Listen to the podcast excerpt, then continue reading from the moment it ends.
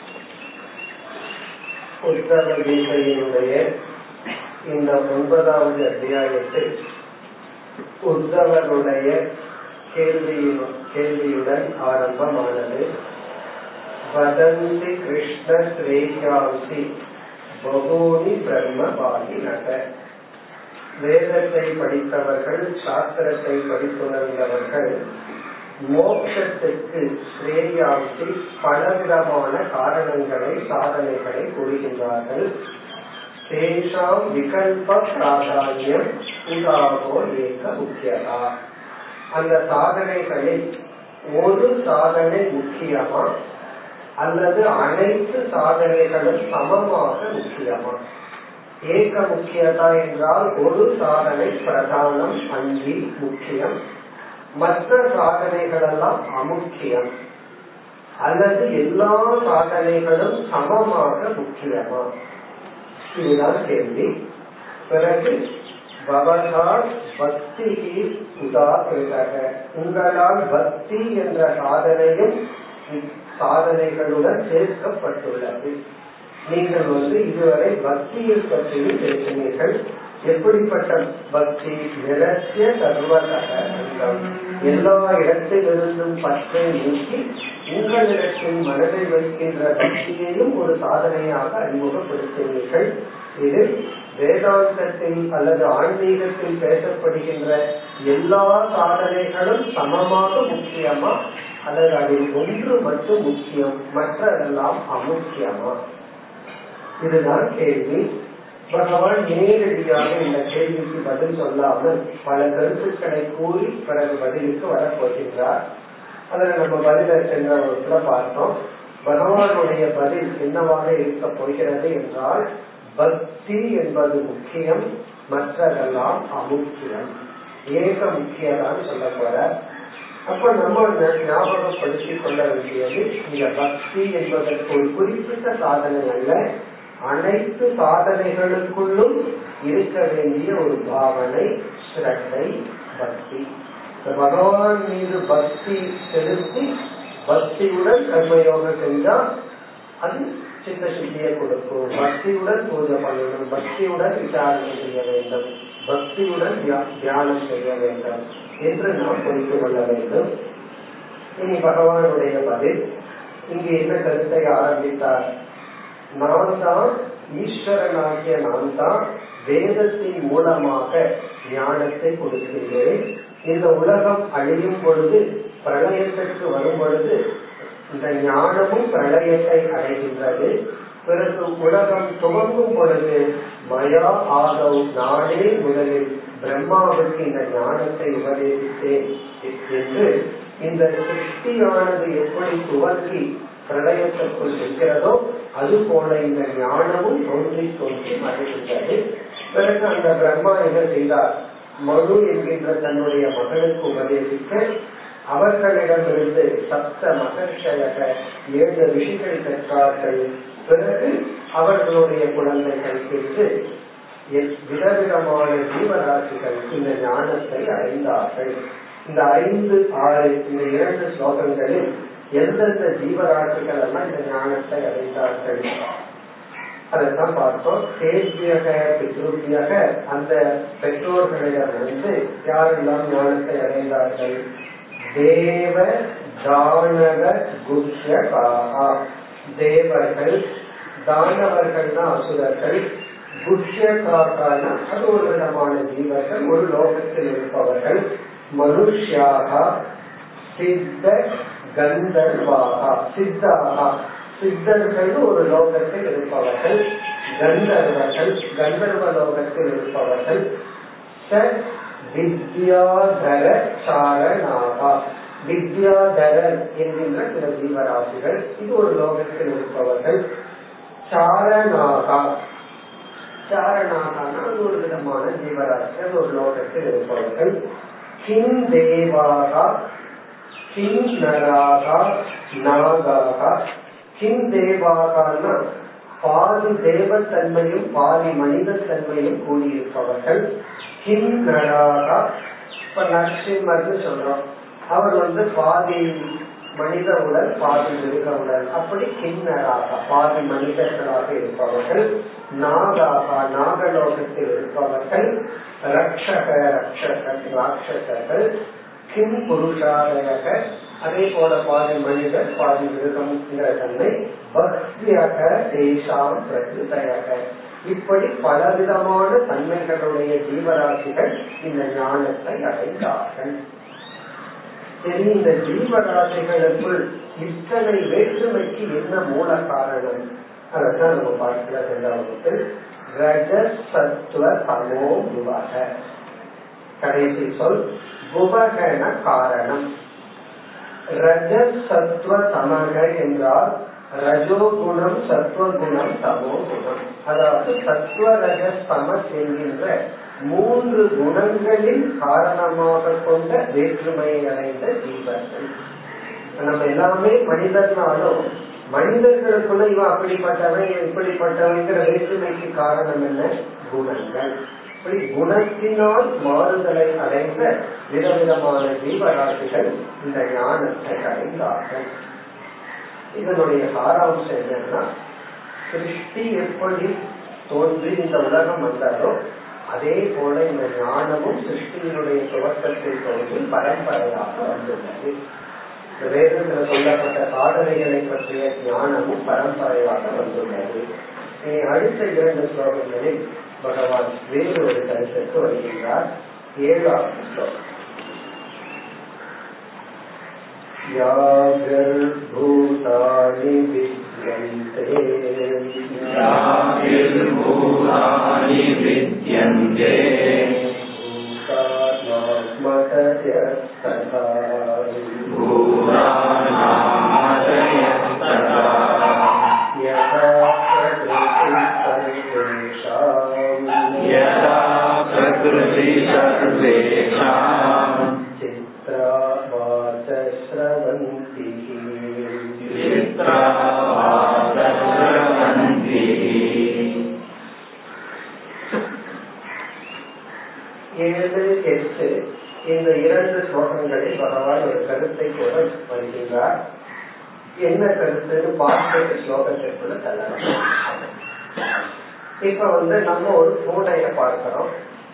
நான் பூனைய பார்க்கிறேன் நீங்கள் பார்க்கிறீர்கள்.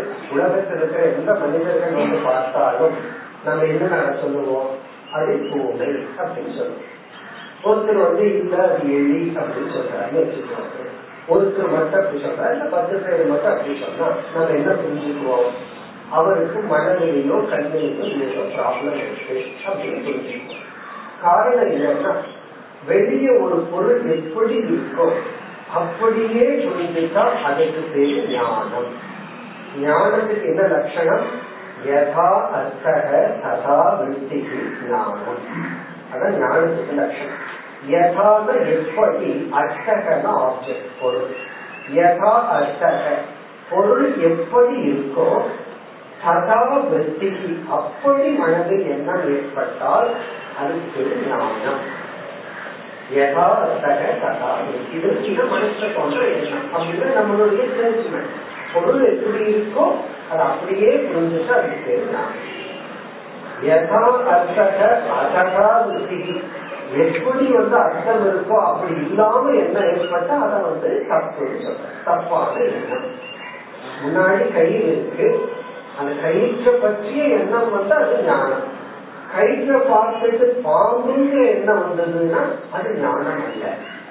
காரணம் என்ன? அது ஏதோ தப்பு வந்திருக்குன்னு அர்த்தம்.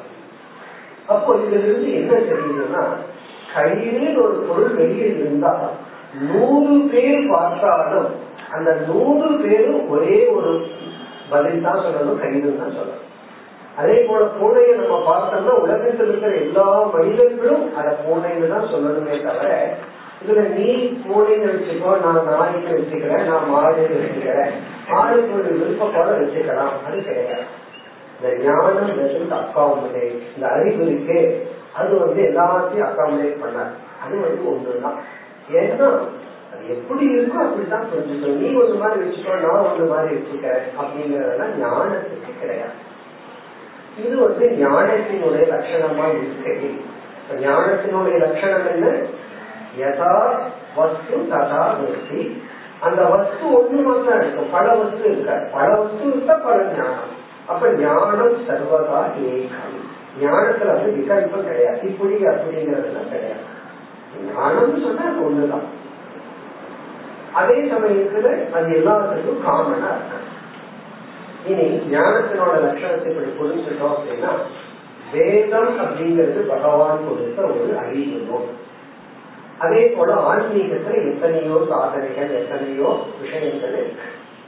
பகவத்கீதை இருக்கு உபநிஷத்துக்கள் எல்லாம் இருக்கு இப்ப இந்த உபனிஷத் பகவத்கீதையை நம்ம படிச்சோம் அப்படின்னு சொன்னா என்ன இருக்கணும்? ஏன்னா அது அறிவு. அறிவை கொடுக்கிற ஒரு நூல். அதுல ஏதோ ஒரு அறிவை பகவான் கொடுத்திருக்காரு. இப்ப அதை படிக்கிறவர்கள் எல்லாமே என்ன முடிவுக்கு வரணும்? உபனிஷத் கீதை போன்ற ஆன்மீக நூல்களை படிப்பவர்கள் அனைவருமே ஒரே ஒரு கன்க்ளூஷன் தான் வரும். ஏன்னா நம்ம ஒருத்தர் உண்மை. பகவான் ஒரு அறிவை வச்சுட்டு ஒரு ஞானத்தை கொடுத்திருக்காரு. கீதையை அர்ஜுனனுக்கு கொடுக்கும் பொழுது மனதுக்குள்ள ஒரு அறிவை வச்சுட்டு அந்த அறிவை கீதைன்னு ஒரு சப்தத்துல வெளிப்படுத்தியிருக்காரு. அப்ப யாரெல்லாம் படிக்கிறாங்களோ உலகத்துல யாரு படிச்சாலும் அந்த கீதைக்கு எத்தனை அர்த்தம் இருக்கணும்? ஒரே ஒரு அர்த்தம் தான் இருக்கும் அதான் ஞானம். உபநிஷத்து படிச்சோம் அப்படின்னா உபநிஷத்துக்கு ஒரே ஒரு அர்த்தம் தான் இருக்கணும். அதே போல ஆன்மீக சாதனைகள் எத்தனையோ பிலாசபி நூல்கள் எல்லாம் இருந்தா அந்த ஆசர் என்ன நினைச்சிட்டு எழுதினாரோ அதையே புரிஞ்சுட்டா அது ஞானம். அப்ப பகவான் வந்து ஒரு அறிவை மனசுல வச்சுட்டு அந்த அறிவை வெளிப்படுத்திய நூல் தான் வேதம் பிறகு உபநிஷத்துக்கள் வேதாந்தம் கீதை இது போன்றவைகள். ஆனா இத படிக்கும் பொழுது படித்து பொருள்படுத்தும் பொழுது எல்லாம் எப்படி பொருள்படுத்தணும் எல்லாத்துக்கும் ஒரே ஒரு பொருள் தான் தெரியணும் ஆனால் நம்ம அனுபவத்தில் என்ன பார்க்கிறோம் எத்தனை விளக்கங்கள் எத்தனை கருத்துக்கள் எதுக்கு ஒரே ஒரு புத்தகம்? வியாசாச்சாரியார் வந்து பிரம்மசூத்திரம் அப்படின்னு ஒரு நூல் எழுதினார். ஐநூத்தி ஐம்பத்தஞ்சு சூத்திரங்கள். அதுக்கு வந்து ஒரு பெரிய ஆச்சாரியார் படிச்சுட்டு இதுதான் அதனுடைய அர்த்தம் அப்படின்னு மாதவாச்சாரியார் வந்து அந்த பிரம்மசூத்திரத்துல வியாசர் என்ன சொல்றாருன்னா ஜீவன் வேற ஈஸ்வரன் வேறதான். இப்படிதான் சொல்றாரு. ராமானுஜாச்சாரியார் அதுக்கு விளக்க எழுதிட்டு என்ன சொல்றார்? இல்ல அவர் வேறையும் இப்படி சொல்ல முடியும்? கை கால்கள் போல ஒரு அபிகம் விசிஷ்டாத்வைதம் ஒரு தத்துவத்தை நிலைநாட்டுறார். சங்கரர் என்ன சொல்றாரு? வியாசாச்சாரியார் வந்து அத்வைதத்தை தான் நிலைநாட்டுறார். பிறகு உபனிஷத் அதே போல பகவத்கீதை ஒவ்வொருவரும் ஒவ்வொரு விதத்தில் விளக்கம் கொடுக்கின்றார்கள். அதனால நமக்கும் ஒன்றும் தெரியாம இருக்கு. நமக்கு ஒரு அறிவு ஒரு ஒழுங்கான அறிவு சாஸ்திரத்துக்குள்ள போனா அந்த சாஸ்திரத்தை விளக்குபவர்கள் வந்து ஒவ்வொருக்கும் ஒவ்வொரு மாதிரி விளக்கி கொண்டு நம்மளே வீட்டுல ரகலை பண்ணி கண்ட போட்டு சாஸ்திரத்துக்குள்ள போறது சந்தோஷமா இருந்தா ஒரு ரகலையிலேயே எடுத்து போறோம். இங்க ஏற்கனவே ரகலை கண்ட அடிக்கடி ஆர்கியூமெண்ட் அந்த சாஸ்திரத்துக்குள்ள போனா அதுக்கு மேல ரகலை அதாவது சதபூஷணம்னு ஒருத்தர் எழுதுறாரு சதபூஷணம்னு ஒருத்தர் எழுதுறார்.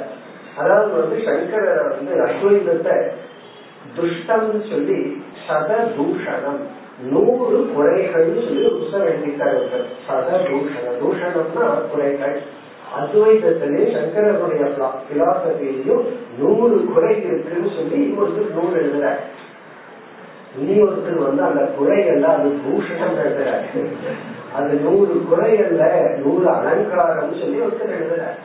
இது என்னன்னா வீட்டுல நடக்கிறத விட பெரிய சட்ட சாஸ்திரப்படுகிறது நமக்கெல்லாம் சிலதெல்லாம் தெரியாது. சில சாஸ்திர ஆச்சாரியர்கள் வந்து சில தவறான அசிங்கமான வார்த்தைகள் சொல்லியே சித்தியெல்லாம் எழுதிட்டாங்க. இருக்கு இங்க சாஸ்திரம்? இப்ப இந்த அளவுக்கு வந்து சாஸ்திரத்துக்குள்ள என்ன ஆயிருக்குன்னா கருத்து வேறுபாடு. ஒரே ஒரு சாஸ்திரம் பகவத்கீதை அதன் ஒரே ஒரு ஸ்லோகம் கர்மனே அதிகாரத்தை ஒரே ஒரு ஸ்லோகம். அந்த ஸ்லோகத்துக்கே சங்கரர் வந்து ரெண்டு அர்த்தம் கொடுக்கிறார். இப்படி ஒரு அர்த்தம் இருக்கு இப்படி ஒரு அர்த்தம் இருக்கு. ஒரே அர்த்தத்தை கொடுக்க வந்தவரே ரெண்டு அர்த்தம் இப்படி பார்க்கலாம் இப்படி பார்க்கலாம். இனி ஒருவர் வந்து விதவிதமான அர்த்தத்தை கொடுக்கின்றார்கள். அதுவும் இல்லாம வியாக்கியானத்துக்கு கொடுக்கிற லட்சணத்திலேயே விஸ்வதோமுகம்னு லட்சணம் இருக்கு ஒரு ஸ்லோகத்தை பல டைரக்ஷன்லயும் பார்த்து அர்த்தத்தை கொடுக்கலாம். அது சொன்னவர் வந்து எந்த டைரக்ஷன் சொன்னாருன்னு நமக்கு தெரியல. பொருள்படுத்துற வந்து ஒவ்வொரு டைரக்ஷன்ல இருக்கு.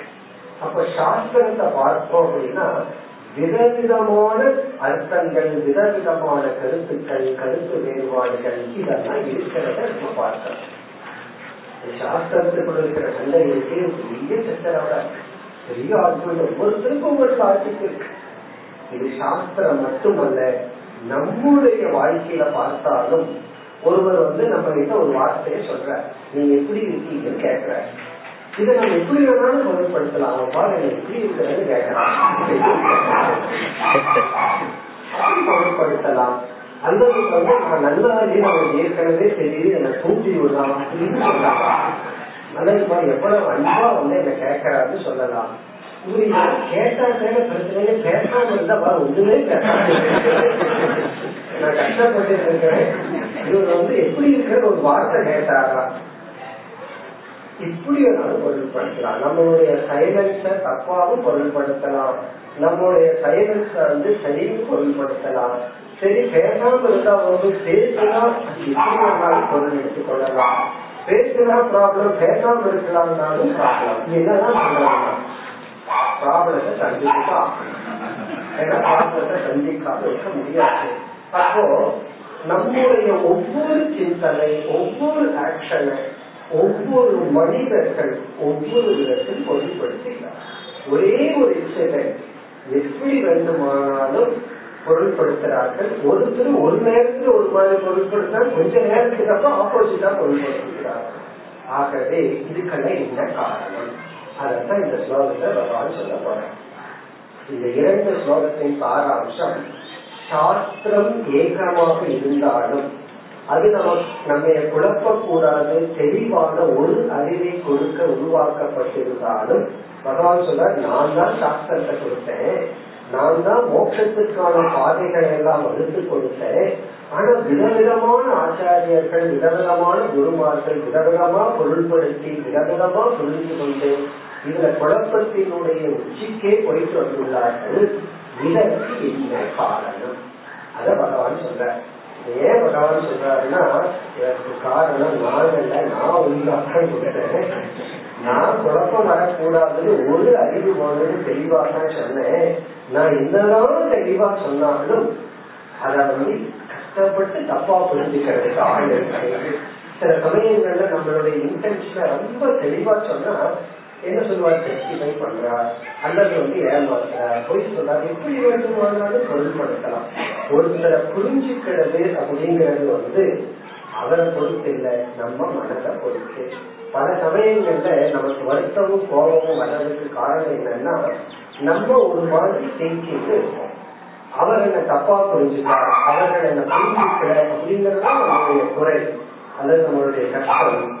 நம்ம என்ன புரிஞ்சுக்கணும்னா நாம எப்படியோ மற்றவர்கள் நம்ம புரிஞ்சுக்கிறது நாம எப்படி இருக்கிறோங்கிற அடிப்படையில அல்ல அவர்கள் எப்படி இருக்கின்றார்கள் என்ற அடிப்படை அவங்களுடைய மனப்பக்குவம் அவர்களுடைய சம்ஸ்காரம் வாசனைகள் அதைத்தான் இங்க பகவான் வந்து அவர்களுடைய மனப்பக்குவத்தின் அடிப்படையில தான் மற்றவர்களை பொருட்படுத்துகிறார்கள். மற்றவர்களுடைய பிஹேவியர் மற்றவர்களுடைய சொல் இதையெல்லாம் அவர்கள் பொருட்புரிந்து வருகின்றார்கள். அதனால நம்ம என்ன புரிஞ்சுக்கணும்னா நம்மை ஒருத்தர் தப்பா புரிஞ்சுட்டா தப்பா புரிஞ்சுட்டாங்கன்னு நம்ம வருத்தப்படுறதை விட நம்ம என்ன புரிஞ்சுக்கணும்? அவர்களுக்கு அவ்வளவுதான் சக்தி. அவர்களுடைய மனப்பக்குவத்தின் அடிப்படையில தான் அவர்களால பொருள் கொடுக்க இல்லைன்னா மற்றவர்களை சந்தோஷப்படுத்துற மாதிரி தான் நாம நடந்துக்கணும் அப்படின்னா அது வந்து இம்பாசிபிள் அது வந்து நடக்கவே நடக்காது. ஏன்னா இந்த கணத்துல ஒரு மாதிரி இருப்பார்கள் அவர்களே அஞ்சு நிமிஷத்துக்கு அப்புறம் வேற மாதிரி இருப்பாங்க நம்மளுடைய எந்த பிஹேவியர் வந்து இந்த நேரத்துல சந்தோஷத்தை படுத்துச்சோ அதே பிஹேவியர் ஒன் ஹவருக்கு அப்புறம் சந்தோஷப்பட்டார் அது ஆப்போசிட்டா பண்ணாதான் அவங்க சந்தோஷமா இருப்பாங்க. ஒரு ரெண்டை பார்த்தீங்கன்னா மாறிட்டே சமைச்சு ஆகவே ஒருவரை நம்ம புரிஞ்சுக்கிறது ஒருவரை பொருள்படுத்துறது இது நம்முடைய மனநிலையை பொறுத்து. இது வந்து விவகாரத்துல. இதேதான் சாஸ்திரத்துக்கு போகுது. சாஸ்திர விவகாரத்துல என்ன நடக்குதோ அதேதான் சாஸ்திரத்திலேயும் நடக்குது. சாஸ்திரம் ஒன்றுதான். கீதைங்கிறது ஒண்ணுதான் உபனிஷத்துங்கிறது ஒண்ணுதான் அதே போல எத்தனையோ ஆச்சாரியார்கள் எத்தனையோ நூலை எழுதினார்கள். அதாவது மோட்சத்திற்கான சாதனைகளை வகுத்து கொடுத்தார்கள். ஒவ்வொருவரும் ஒவ்வொரு மாதிரி பொருள்படுத்துவதற்கு என்ன காரணம்? மத வேதங்கள் உருவாக காரணம் என்ன? விதவிதமான அபிப்பிராயங்கள் வர காரணம் என்ன? ஆனா ஒவ்வொருத்தரும் என்னென்ன சொல்லுவார்கள்? அவரவர்கள் சொல்றதுதான் கரெக்ட்னு சொல்லுவார்கள். இப்ப நாம அத்வைதத்தை பின்பற்றுபவர்கள் சங்கரனுடைய கமெண்ட்ஸை பின்பற்றுபவர்கள் என்ன சொல்வார்கள்? ராமானுஜாச்சாரியாரையும் மாத்தியாரையோ தப்போடு சொல்றதால ஒரு ஸ்டெப் அப்படின்னு சொல்லுவோம். அந்த துவைதங்கிறது ஒரு படி விசிஷ்டாத்வைதங்கிறது ஒரு படி அப்படின்னு சொல்லுவோம். அவர்கள் என்ன சொல்லுவார்கள்? அத்வைதங்கிறது ஒரு படி அவ்வளவுதான். நீ மட்டும் மாயை மாறின்னு நினைச்சு கடைசியில் எங்க வழிக்கு தான் வரணும்னு அவர்கள் சொல்வார்கள். எல்லாம் என்ன சொல்லுவாங்க? கடைசியில் எங்க வழிக்கு தான் வரணும்னு சொல்லுவார்கள். பகவான் காத்துட்டு இருப்பாங்க என் வழிக்கு வருவாங்க என் வழிக்கு தான் வருவாங்க நான் சொல்றதுதான் கரெக்ட் என்று சொல்வார்கள். பகவான் தனிமையில காத்துட்டு இருப்பாரு அதாவது வர்றாங்க நம்ம வந்து புரிஞ்சுட்டு வர்றாங்களான்னு காத்துட்டு இருப்பார்கள். இந்த பகவான் வந்து என்ன சொல்றார்? இந்த பகவான் ஏன் சொல்றாருன்னா உத்தவருடைய கேள்வி என்ன? ஒரு சாதனை முக்கியமா எல்லா சாதனையும் முக்கியமான இங்க பகவான் இந்த டாபிக்க சொல்லி சொல்ல போற சில பேர் வந்து இதுதான் முக்கியம் சொல்லுவாங்க. சில பேர் இதுதான் முக்கியம் இப்படி எல்லாம் குழப்பப்பட்டு நாங்க வந்து ஒரு சாதனை பகவான் சொல்றதுக்கு முன்னாடி உத்தவருடைய கேள்வியில இந்த கருத்துக்கள்லாம் அடங்கி ஏன் பல கருத்துக்கள் பல குழப்பங்கள்? அதற்கான பதிலை பகவான் சொல்கிறார் இங்கே பகவானுடைய கருத்து இப்போ என்ன கேள்விக்கு பகவான் இங்க பதில் சொல்லுவாங்க ஒரே ஒரு உபதேசம் ஒரே ஒரு சாஸ்திரம் ஒரே ஒரு குரு பலவிதமான சிஷியர்கள். இப்ப வியாசாச்சாரியர் ஒருவர் குரு தான் ஆனா எத்தனை கருத்து வேறுபாடுகள்? புத்தர் வந்து ஒரே ஒரு உபதேசத்தை பண்ணிட்டு போனார். புத்தர் போன உடனே கொஞ்சம் வருஷத்துக்கு அப்புறம் பதினெட்டு மதங்கள் உருவாங்க புத்தருடைய ஒரே ஒரு டீச்சிங்ல பதினெட்டு மதங்கள். புத்தருடைய டீச்சிங் என்னன்னா மௌனம் அவருடைய மௌனத்தை பதினெட்டு விதத்துல பொருட்படுத்தினார்கள். அவரோட மௌனத்துக்கு அர்த்தம் என்னன்னா உலகம் சத்தியம். அவரோட மௌனத்துக்கு அர்த்தம் உலகம் சூரியம் உலகம் சமூகம் அப்படி பகவான் வேத ரூபமாக நமக்கு கொடுத்தார். வேதத்தை பகவான் நமக்கு எடுத்து கொடுத்தார்.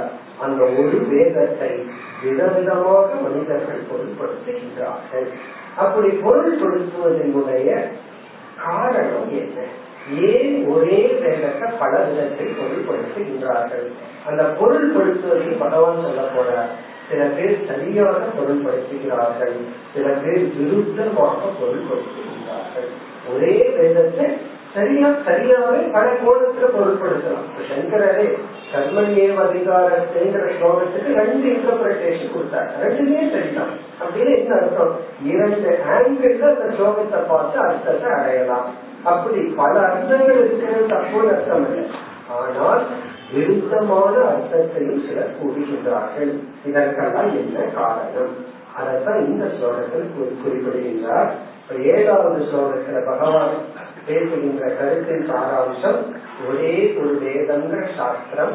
பிறகு வேதம் மட்டுமல்ல வேதத்தை தழுவி வந்த ஸ்மிருதிகளான பகவத்கீதை உபனிஷத் போன்ற சாஸ்திரங்கள். அந்த ஒரே ஒரு சாஸ்திரத்தை ஏன் பல பல விதத்தில் பொருள்படுத்துகின்றார்கள். அதே போல இதிகாசத்திலையும் புராணத்திலையும் பார்த்தோம்னா ராமபிரான் வந்து வாழிய மரத்திலிருந்து அடிச்சார். எத்தனை பொருட்கள் ஒவ்வொருத்தரும் ஒரு பதில் சொல்வார்கள் அதுவும் இல்லாம ஒவ்வொரு பட்டிமன்றத்திலையும் ஒவ்வொரு தீர்ப்பு வரும். ஒரே ஒரு தீர்ப்பு தொடர்ந்து வர இப்பதான் கொஞ்சம் குறைஞ்சு போச்சு. முன்னதான் ஒரு பெரிய பட்டிமன்றம் நடக்கும். அதுல வந்து ஒவ்வொரு தீர்ப்புகள் வருகின்றது இது சரியா தப்பா?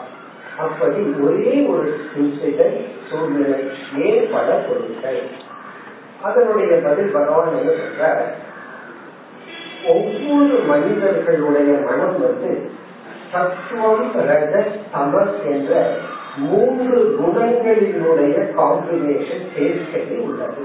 நம்மளுடைய மைண்ட் நம்ம பர்சனாலிட்டி எப்படி இருக்குன்னா சத்துவ குணம் ரஜோ குணம் தமோ குணம்னு மூன்று குணத்தின் கலவைகள். இருக்கு ஒரு பீரியட்ல நமக்கு சத்துவ குணம் அதிகமா இருக்கும். அதை தொடர்ந்து ரஜோ குணம் இருக்கும் அப்புறம் தமோ குணம் இருக்கும். ஒரு பீரியட் பிறகு என்ன ஆகுதுன்னா கொஞ்ச நாளைக்கு அப்புறம் பார்த்தோம்னா வெளியில ரஜோ குணம் அதிகமாகும். ரொம்ப ஸ்டூடெண்டா இருக்கிற ஸ்டேஜ்ல சத்துவ குணம் அதிகமா இருக்கு. இருந்தாலும் நல்ல மாணவன் அர்த்தம். அவன் ஸ்டூடெண்டா நல்லா படிச்சுட்டு இருக்கான்னு வச்சுக்கோமே. அப்ப அவனுக்கு நார்மலா என்ன அதிகமா இருக்கும் அவன் அதிக நேரம் படிக்கிறதுலயும் ஒர்க் பண்றதுலயும் இருப்பான் இப்ப தத்துவம் அதிகமா இருக்கும் பிறகு ரஜஸ் இருக்கும் பிறகு தமஸ் படிச்செல்லாம் முடிச்சாச்சு ஜாபுக்கு போயிட்டான் அங்க போய் அவன் மறுபடியும் புத்தகம் எடுத்து படிச்சுட்டு இருக்க மாட்டான் வேலை பண்ணுவான். அப்ப அவனுக்கு நேச்சுரலா அவனோட குணம் என்ன ஆகும்? ரஜோ குணம் முன்னாடி வந்து நிற்கும். அப்புறம் சத்துவ குணம் இருக்கும் அப்புறம் தமோ குணம் இருக்கும் படிச்சு முடிச்சுட்டு வேலை கிடைக்கல. அது வரைக்கும் என்ன ஆகும்னா தமோ குணம் முன்னாடி வேலை கிடைக்கிறாருக்கும் டிவி பார்த்துட்டு தூங்கிட்டு இருப்பான் அப்புறம் ரஜோ குணம் இருக்கும் அப்புறம் சத்துவ குணம் இப்படி வந்து என்ன ஆகும் அப்படின்னா அல்லது வேலை போயிடுச்சு. இந்த மாதிரி ஒரே ஒரு மனிதனுக்கு ஒவ்வொரு காலகட்டத்திலையும் ஒவ்வொரு குண பிரதானமா இருக்கும். பிறகு வந்து ஒவ்வொரு மனிதர்கள் இந்த உலகத்துல பழக பழக யார சந்திச்சிருக்காங்க யார் மீது அவர்களுக்கு சிறந்த வந்திருக்கு அந்த அனுபவங்களினுடைய சம்ஸ்காரங்கள் ஒவ்வொருவனுடைய மனதுல வாசனைகளாக இருக்கும். நமக்கு ரெண்டு கருத்து. ஒன்று வந்து குணம். சத்துவரஜ சமஸ்கிற குணம் பிரதானமா நம்ம ஜீவில இருக்கும். பிறகு வந்து நம்முடைய வாசனைகள் சொல்லி நமக்கு வாசனை இருக்கு. இத வந்து சைக்காலஜியில என்ன வார்த்தை பயன்படுத்துவார்கள். இந்த ஆறு ஏழு வயசு வரைக்கும் அந்த குழந்தைக்கு கிடைக்கிற அனுபவங்கள் இருக்கே அந்த ஸ்கிரிப்ட் அப்படின்னு சொல்லுவாங்க அது அப்பதான் எழுதப்படுதான். அந்த அம்மா எப்படி நடந்துக்கிறா அப்பா எப்படி நடந்துக்கிறாங்க கிடைக்கிற சூழ்நிலை எப்படி இருக்கு அதை பார்த்து கேட்டு ஒரு குழந்தையினுடைய பர்சனாலிட்டியை ஒரு ஏழு வயசுக்குள்ள உருவாக்கலாம் ஏற்கனவே ஒரு பர்சனாலிட்டியோட தான் வந்து அந்த குழந்தை. இருந்தாலும் அது முக்கியமா மோல்டாக்குறது ஒரு பத்து பன்னெண்டு வயசுக்குள்ள. அதனாலதான் அந்த வயதுல அந்த குழந்தைக்கு எது எக்ஸாம்பிளா தெரியுதோ அதுதான் அந்த குழந்தைக்கு லைஃப் அப்ப என்ன ஆகுது? அந்த குழந்தைக்கு ஒரு ஸ்கிரிப்ட் எழுதப்படும் கண்ணில் எழுதுற மாதிரி அவ்வளவு சுலபமா அழிக்க முடியாது. சின்ன வயசுல சில பதிவுகள் குழந்தைக்கு போயிடுதுன்னு சொன்னா அந்த பதிவுகள்ல இருந்து வந்த ஜட்ஜ்மெண்ட் இருக்கு அதை ஒரு சுலபமா மாற்றிக்க முடியாது.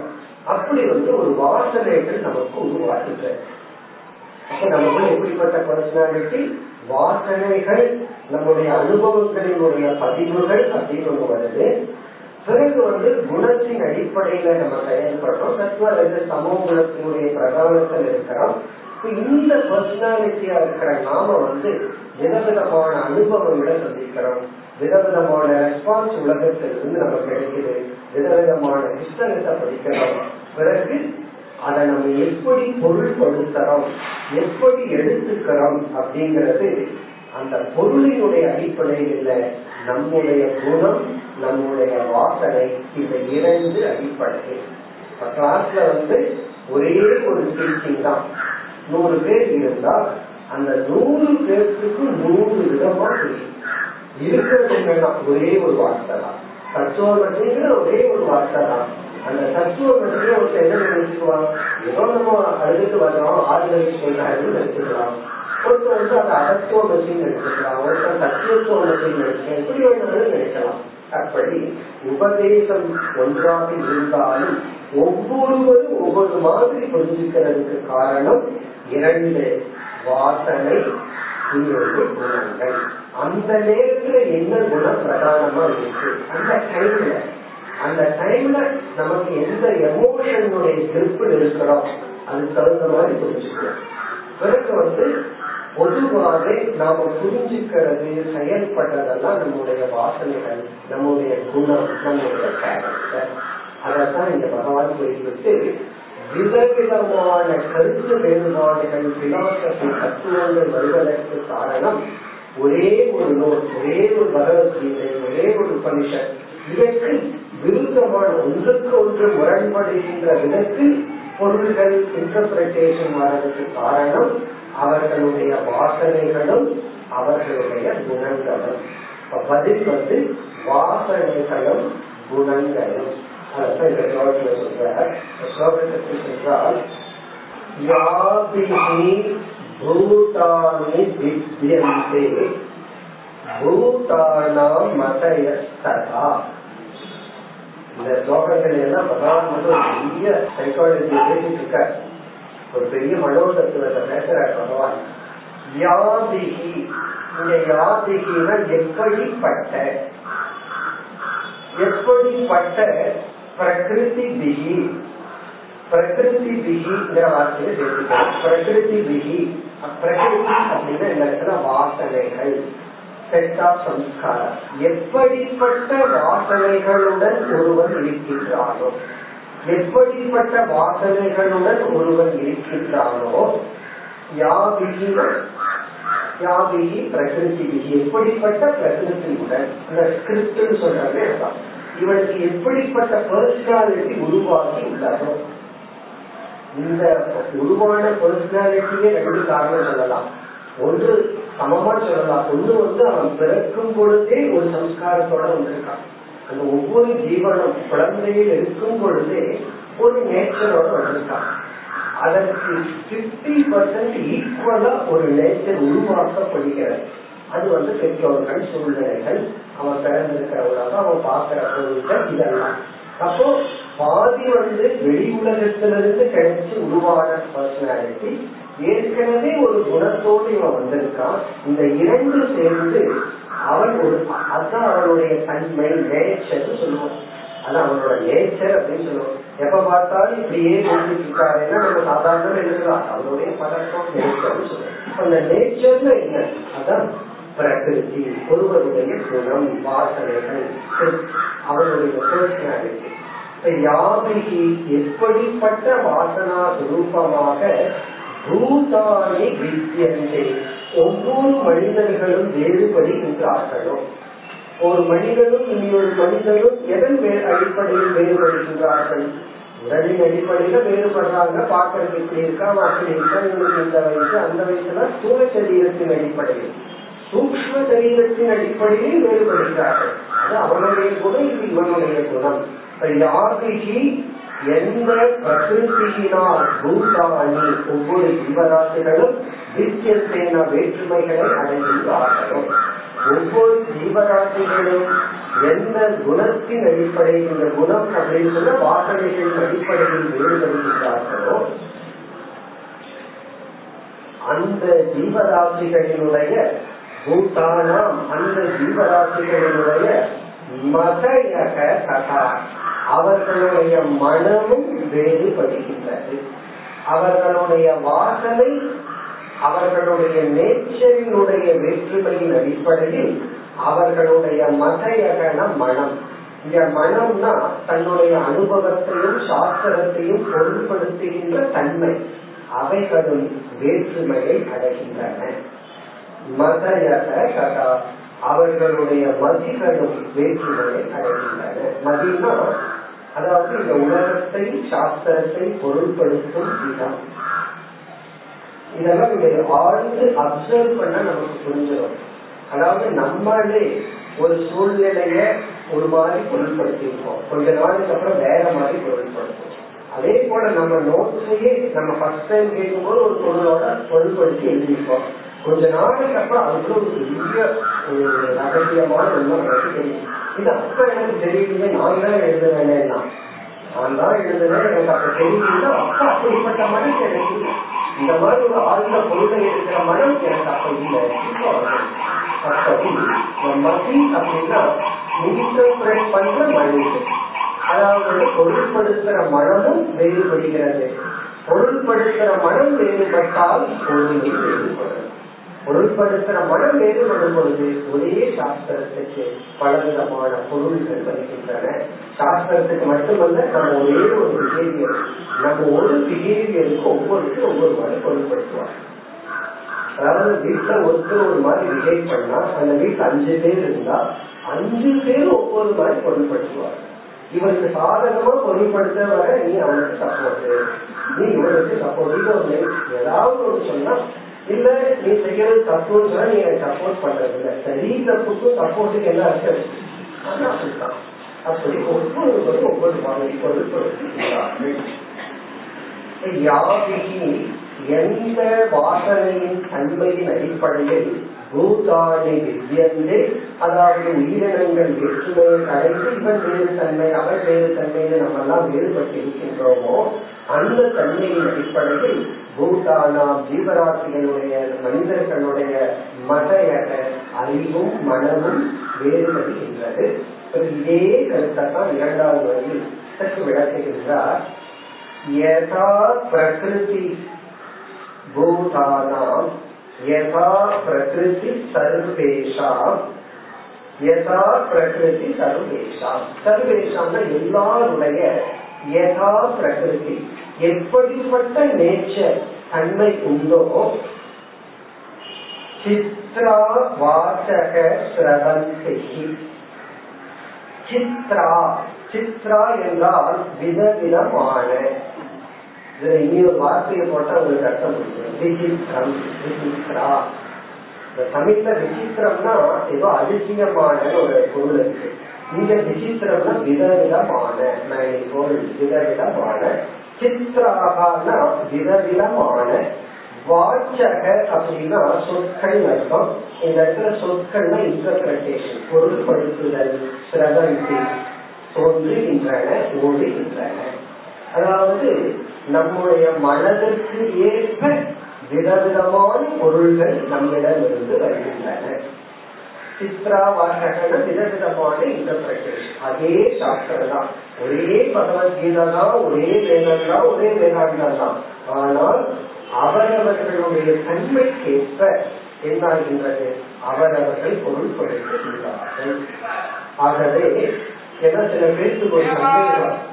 பெரிய சந்தேகம் என்ன வருதுன்னா பகவத்கீதை வேதாந்தம் வந்து எத்தனை குழப்பத்தை கொடுக்குதே அப்படின்னு சொல்லுவாங்க கீதையும் உபநிஷத்தை இத்தனை பேருக்கு அது குழப்பி விடுதே அப்படின்னு சொல்லி கீதம் மேலேயும் உபநிஷத் மேலேயும் பணிமாடு அது என்ன பண்ணுதான் எல்லாத்தையும் குழப்பி விடலாம் அது நம்மளே குழப்பதான் நான் குழப்பிட்டு இருக்கிறோமா அதுதான் கேள்வி பகவான் சொல்றாரு அதை ஒருத்தர் குழப்பல கீதை உபநிஷம் சொன்ன யாரையும் யாரையும் அது குழப்பல நீங்க தான் அதை குறிச்சு குழப்பிட்டு இருக்கீங்கன்னு சொல்றாரு பகவான். எதன் அடிப்படையில்? உன்னுடைய நேச்சர் நீ புரிஞ்சு கொண்டது உனக்கு கிடைச்ச சம்ஸ்காரம். உன்னுடைய ஸ்ரத்தையினுடைய லெவல் இதன் அடிப்படையில் பலவிதமான கருத்து வேறுபாடுகள். இதிலிருந்து பகவத்கீதை உபனிஷத் போன்ற வேதாந்த நூல்களோ அல்லது வியாச சங்கரன் போன்ற நூல்களிலோ தோஷமோ குறையோ இல்லை.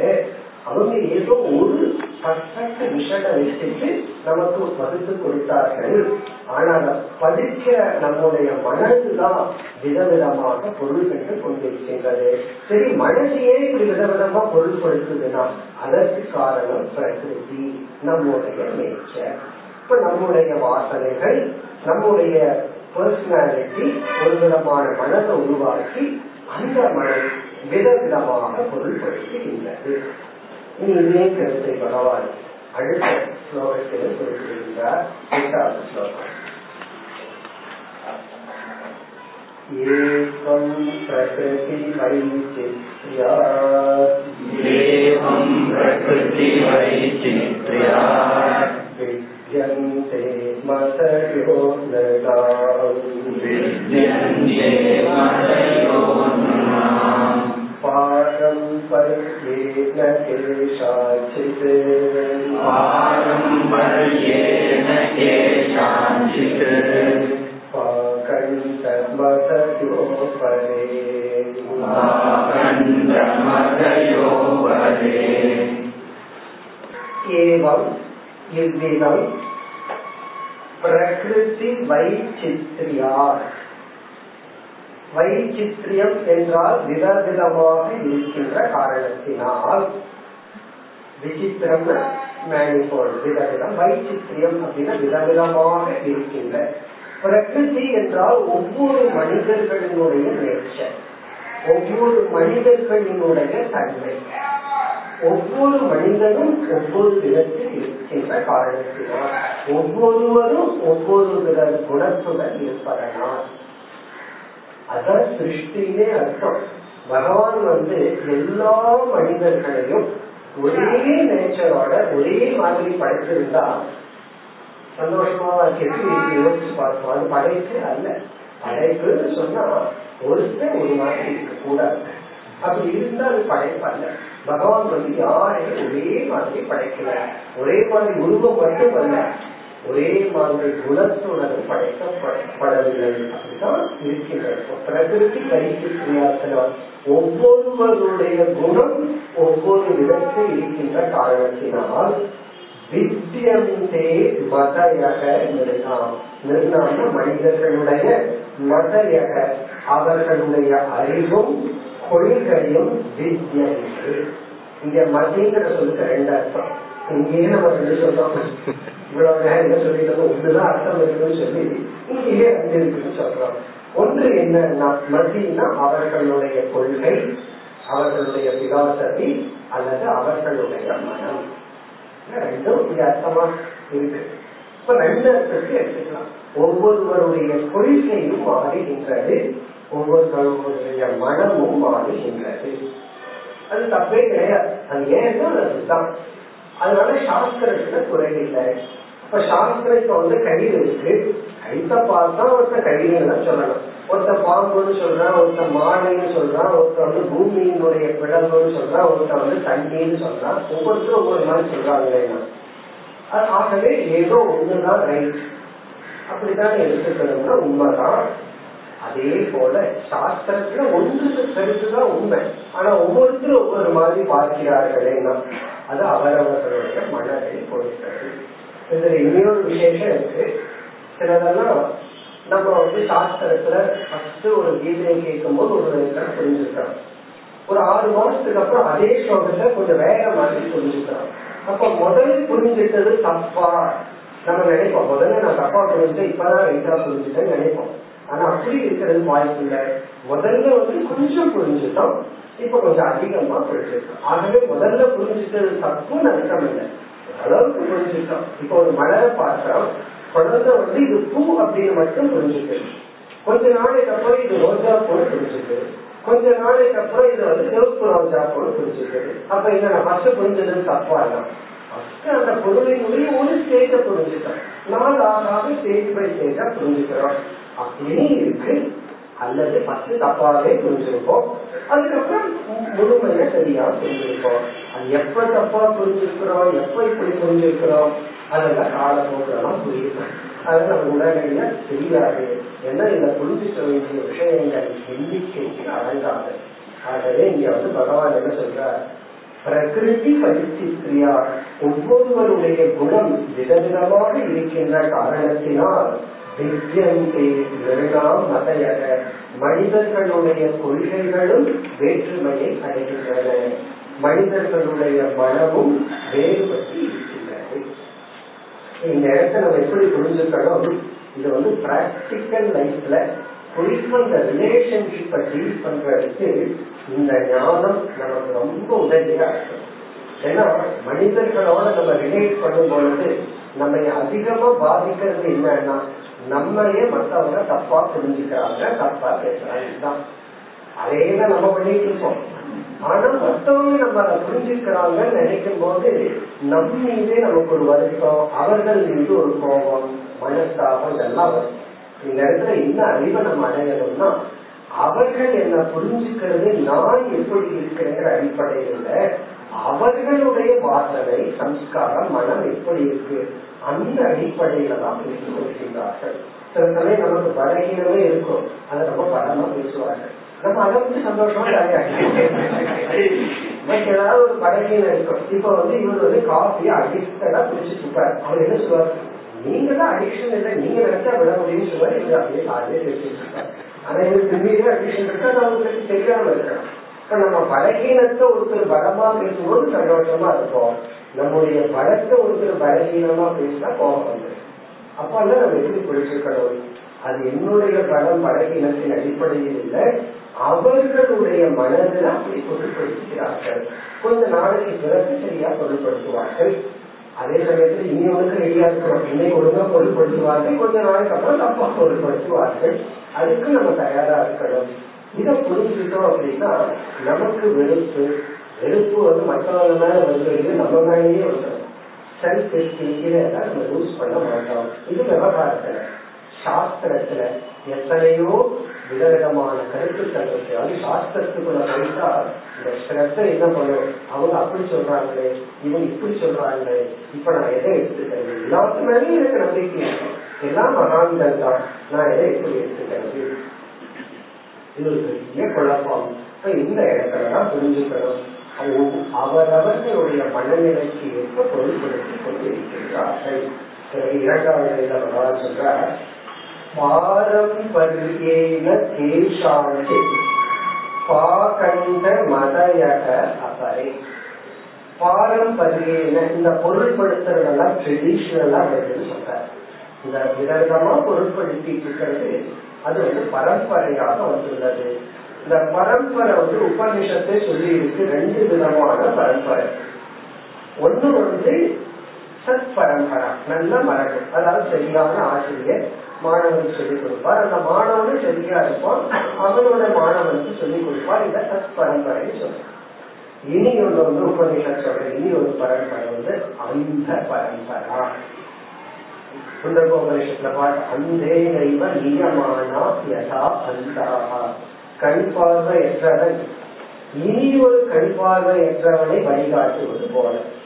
கண் பார்வையற்றவன் கண்ணை தெரிஞ்சவனுக்கு வழிகாட்டினா பரவாயில்ல. இனி ஒரு கண் பார்வையற்றவனுக்கு வழிகாட்டுல எப்படி இருக்கும்னா இவன் செய்யற தப்பு மட்டும் இல்ல இவன் தப்பான இடத்துல கால் வச்சாலும் பரவாயில்ல இவன் தப்பான இடத்துல கால் வைக்கிறதுலயும் இப்ப அப்படி ஒரு பரம்பரை அசத் பரம்பரா அப்படின்னு அசத் பரம்பரைனா ஒரு தப்பான கருத்தை குரு வந்து ரொம்ப கவனமா சிஷ்யனுக்கு சொல்லி சிஷ்யன் என்ன பண்ணுவார்?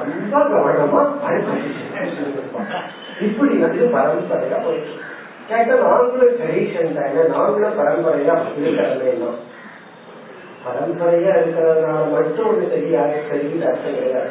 தப்பான பரம்பரையும் இருக்கின்றது. அதாவது வேதத்துக்கு விருப்பமான அர்த்தம். வேதத்தை என்ன சொல்ல வந்ததோ அதற்கு தலைகீழான அர்த்தத்தையும் புரிந்து கொண்டு பொருள் சொல்பவர்களும் சிலர் உண்டு. அதை இங்க பகவான் குறிப்பிடுகின்றார். பாகண்ட மதயக பாகண்ட மதயகன வேத விருத்த மதயக பாகண்ட மதி அப்படின்னா வேதத்துக்கு விருத்தமாக சொல்கின்ற அறிவு.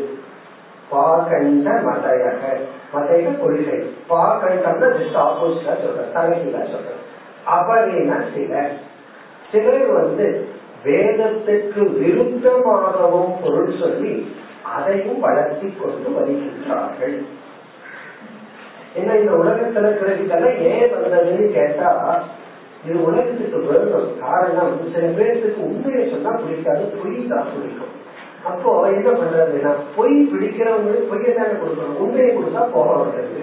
அப்ப என்ன பண்ணணும் சில பேருக்கு கிட்ட சில எம்ப்ளாயர் இருக்காங்களே இந்த மேனேஜிங் டைரக்டர் அவங்க கிட்ட யாராவது ஒருத்தர் நேர்மையா நாணயமா இருந்தா பிடிக்காது. அனுப்பிச்சுடுவாங்க வீட்டுக்கு போக சொல்லி. யார் வந்து ஈகோவை அப்படியே தட்டி கொடுத்துட்டு நீங்க தான் கிரேட்னு சொல்லி புகழ்ந்துருக்காங்களோ அவங்க எல்லாம் பக்கத்துல வச்சுக்க காரணம் அதுக்கெல்லாம் ஒரு திருப்தி. உண்மையை சொல்றவனை பார்த்தா கோபம் வருது அந்த ஹானஸ்டியே இவங்களுக்கு பிடிக்காது. பல கம்பெனில கம்பெனி உருப்படாததுக்கு ஒண்ணுதான் ஒரு கம்பெனி நல்லா இருக்கணும்னா மேனேஜிங் டைரக்டருக்கு அறிவு வேணுங்கிற அவசியம் இல்லை. அவருக்கு அறிவு வேண்டாம். அவர் பாட்டு பணத்தை என்ஜாய் பண்ணிட்டு இருக்கட்டும். அவருக்கு ஒரே ஒரு அறிவு தான் கம்பெனி மேல வந்துடும். என்னன்னா அறிவுடைய ஒருத்தர் மேனேஜரா போடணும் பலர் அதை போடுறது கிடையாது அறிவுடையவங்க தன்மானமுடைய செல்ஃப் ரெஸ்பெக்ட் உடைய நேர்மையா இருக்கிறவங்க போடுறது அப்படி போட்டாங்கன்னா அந்த கம்பெனி நல்லா இருக்கு அதனால பார்த்தோம்னா இப்போ ஒரு நாடு வந்து அந்த காலத்துல என்ன நல்லா இருந்ததுன்னா ராஜா திறமையானவனா இருந்ததுனால இருக்காது. ஒரு மந்திரி ஒழுங்கா இருந்திருப்பான். அதனால அந்த ராஜா அந்த ராஜ்யம் நல்லா இருந்திருக்கும். மந்திரி போயிருப்பான் ராஜ்யம் அழிவு. அல்லது பல தளபதி ஒழுங்கா இருந்திருப்பான் நாடு நல்லா இருந்திருக்கும். ராஜா எப்படி இருந்தாலும் பரவாயில்ல. அதே போல வந்து இந்த அறிவு ரொம்ப முக்கியம். பலர் வந்து அறிவை விரும்புவதில்லை. அறியாமையையும் மோகத்தையும் விரும்புகிறார்கள். அவங்களுக்கு வந்து மோகமும் அதனாலதான் பரம்பரையா அப்படி இந்த இரண்டு ஸ்லோகத்தின் சாராம்சம் ஒரே ஒரு சாஸ்திரம் அதற்கு பல பொருட்கள் அதற்கு காரணம் அதை பொருட்படுத்துகின்றவர்கள் வாசனை அவர்களுடைய மனம் வேறுபடுகின்ற காரணத்தினால. பிறகு இனி ஒரு கருத்திங்க பகவான் சொன்னார் பாரம்பரிய சிலர் பரம்பரையாக வேத விருத்தமாகவும் பேசி வருகிறார்கள். தவறாக கருத்தை பேசி வருகின்றார்கள். இப்படி சொல்லிட்டு அடுத்த ஸ்லோகத்துல பகவான் வந்து பணியை தாங்கி இருக்கிறார் இப்படி எல்லாம் உங்க புத்தி மோகப்பட்டதே என்னோட மாயையினுடைய விளையாட்டு தான் என்னுடைய மாயை தான் அவர்களுடைய புத்தியை மயக்கியது என்று தானே பணியை எடுத்துக் கொள்கின்றார். அடுத்தவருக்கு தொடரும். ॐ पूर्णमधः पूर्णमिधं पूर्णात् पूर्णमुदच्छते पूर्णस्य पूर्णमादाय पूर्णमेवावशिष्यते ॐ शान्ति शान्ति शान्तिः